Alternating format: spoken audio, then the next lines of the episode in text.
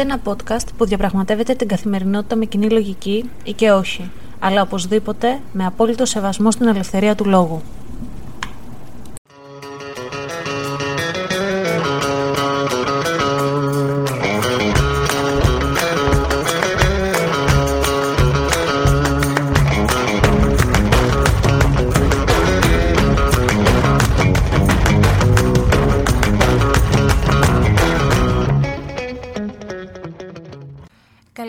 Σας ή καλησπέρα σας, γιατί δεν ξέρω τι ώρα ακούτε αυτό το podcast. Είμαι η Αναστασία και καλώς ήρθατε σε ένα ακόμα επεισόδιο του Common Sense Diary.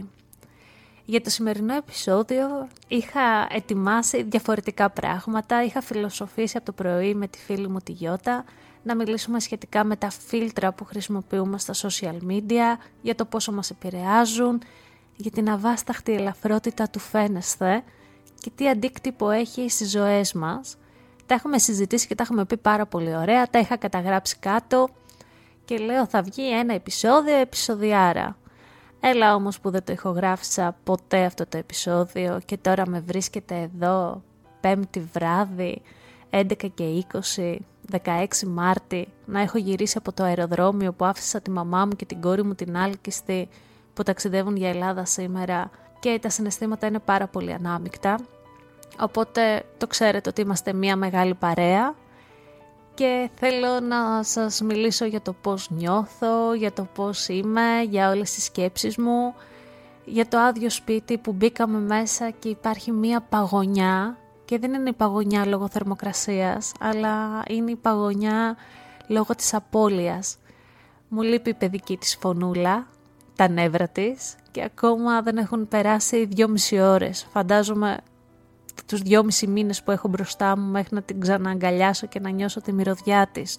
Το λεξικό, εάν το ανοίξεις, στην λέξη απώλεια λέει «η ενέργεια ή το αποτέλεσμα του χάνω, στέρηση ενός υλικού ή πνευματικού αγαθού, διαφυγή μιας ουσίας ή μιας μορφής ενέργειας, ηθική καταστροφή, στις λόγιες εκφράσεις, τρόπος ζωής που οδηγεί σε ηθική κατάπτωση». Τι ωραία που τα λέει το λεξικό και τι περίεργο και πόσο περίπλοκο είναι το συναίσθημα αυτό που νιώθουμε από μία απώλεια. Και εδώ να κάνω disclaimer, δεν θέλω να συγκρίνω αυτή την απώλεια με άλλες πιο σοβαρές που αυτή τη στιγμή δεν θέλω καν να αναφερθώ σε αυτές. Το γνωρίζετε πώς μιλάω, μιλάω προσωπικά για μένα. Είναι πράγματα στα παιδιά τα οποία σε νευριάζουν πάρα πολύ. Η γκρίνια τους, τα νεύρα τους, που δεν μοιράζονται με τα άλλα παιδάκια, που θέλουν το δικό τους, που την ώρα που έχεις ξαπλώσει και χαλαρώνεις στον καναπέ θα θέλουν να πιούν νερό, θα θέλουν να πάνε τουαλέτα, που λες άσε με λίγο. Κι όμως αυτή τη στιγμή θα ήθελα να έχω την Άλκιστη εδώ δίπλα μου και να της λέω σουτ, η μαμά κάνει podcast και να μου λέει μαμά, στούντιο, Γιάννης, γιατί έχει συνδυάσει τη δουλειά μου στο ραδιοφωνικό σταθμό με τον κύριο Γιάννη, ο οποίος παίρνει τηλέφωνα και τον ακούει. Η μαμά, θέατρο, γιατί τον τελευταίο καιρό έτρεχα με την παράστασή μου το, την Αθών Πατρίδες και είχε μάθει το θέατρο. Ξέρει το παιδί τη μάνα της, θα τη βρει σε ένα στούντιο μέσα να ηχογραφεί κάτι ή στο θέατρο να γράφει και να παίζει.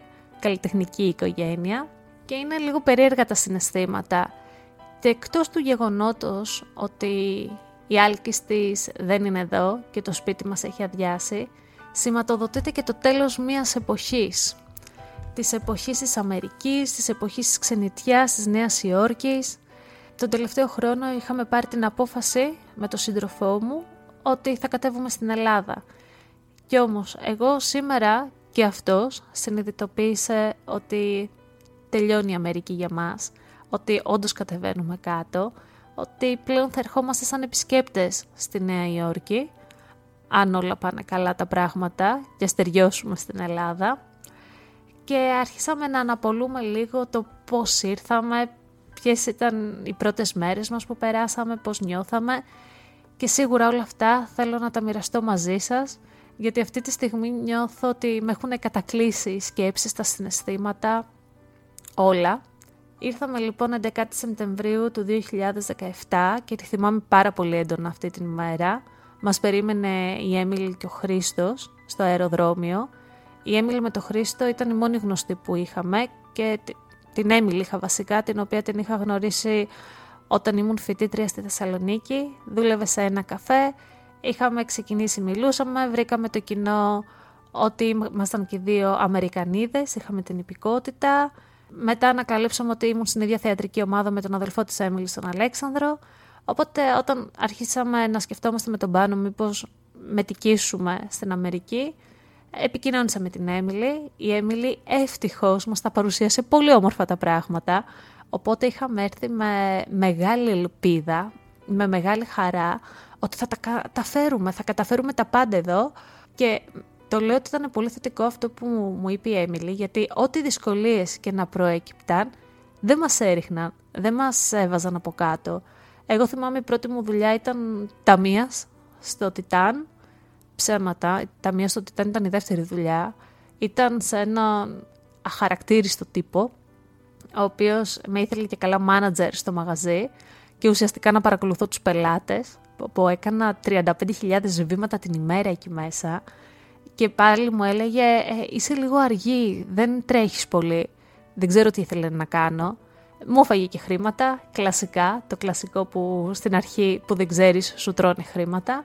Ε, μια εβδομάδα έμεινα σε αυτόν και μόλις με πλήρωσα, του έστειλα μήνυμα, ξέρεις κάτι, δεν μπορώ να ξαναέρθω στη δουλειά, σε ευχαριστώ πολύ. Και τον έκανα και μπλοκ για να μην πάρω την απάντηση, γιατί με είχε αγχώσει πάρα πολύ. Η δεύτερη δουλειά λοιπόν ταμείας στο Τιτάν, όπου έκατσα δύο εβδομάδες και μετά σε μια κουβέντα με τον κύριο Κώστα τον Μάστορα είδε το βιογραφικό μου και με πήγε στην Optima, πενήντα δύο μίλια, όχι σαράντα μίλια, σαράντα μίλια μακριά από την Νέα Υόρκη. Πήραμε και τα μάξι μας, πήγαινε ερχόμουνα, δεν με ένοιαζε και παίρνουσε πάρα πολύ γρήγορα ο χρόνος, μέχρι που ένα χρόνο μείναμε με τα παιδιά συγκάτοικοι, μετά βρήκαμε το δικό μας σπίτι. Και ήρθε και το κουκουτσάκι στη ζωή μας. Η Νέα Υόρκη μας έφερε την Άλκιστη. Και γι' αυτό πάντα θα είμαστε δεμένοι και θα την αγαπάμε. Ένας από τους λόγους, γιατί υπάρχουν πολλοί λόγοι. Η Νέα Υόρκη, πέρα από πολλές δυσκολίες, που αυτή τη στιγμή δεν θέλω να αναφερθώ σε αυτές. Όλοι ξέρετε για το καπιταλιστικό σύστημα, το σύστημα υγείας εδώ πέρα. Μας έφερε πολλούς ανθρώπους. Γνωρίσαμε πολλούς ανθρώπους.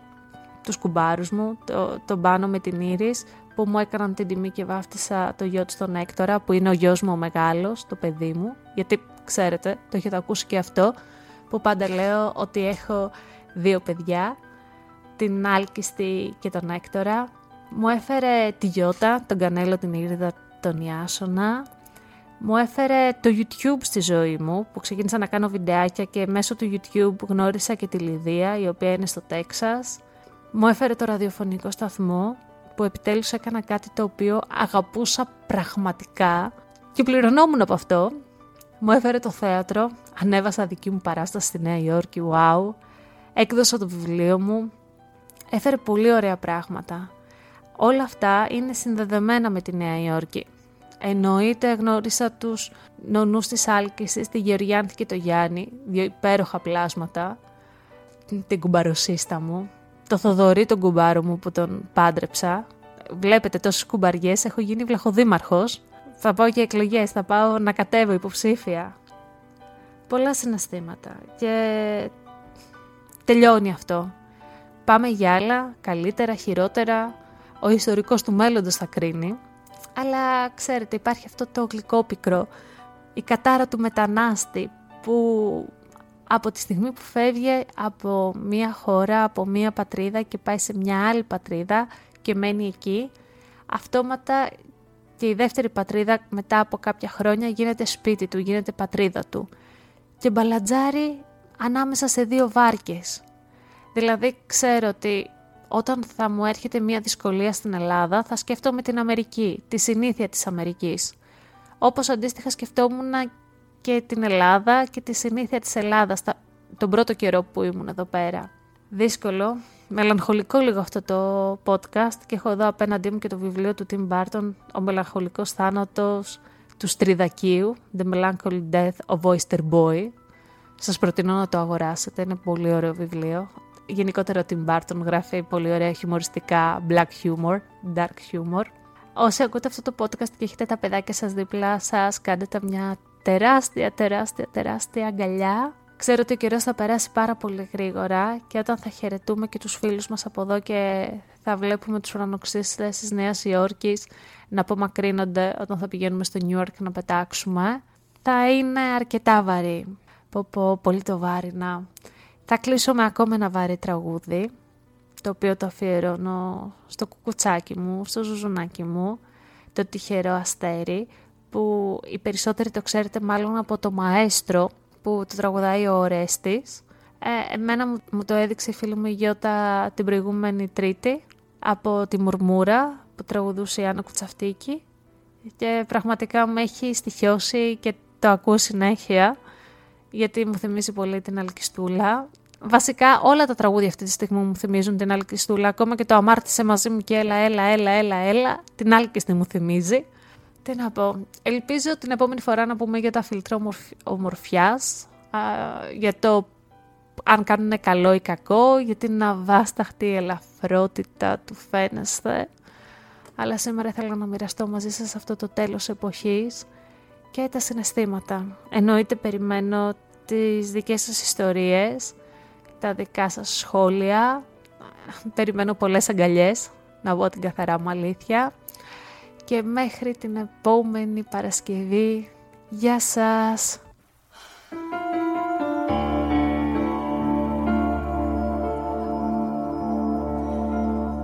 Εσύ είσαι το τυχερό μου αστέρι, όλη φύση και ο κόσμος το ξέρει, σαν μας βλέπουν μαζί αγκαλιά. Η μοίρα μου με στείλε στα βήματά σου, ζω μονάχα για να είμαι κοντά σου, να αναπνέω, να νιώθω ζωή. Δικά σου όλα τα άνθη που βλέπω στους δρόμους, δικά σου τα γλυκά πρωινά σένα. Είναι η πρώτη βροχή του χειμώνα. Για σένα ανθίζουνε κόκκινα ρόδα.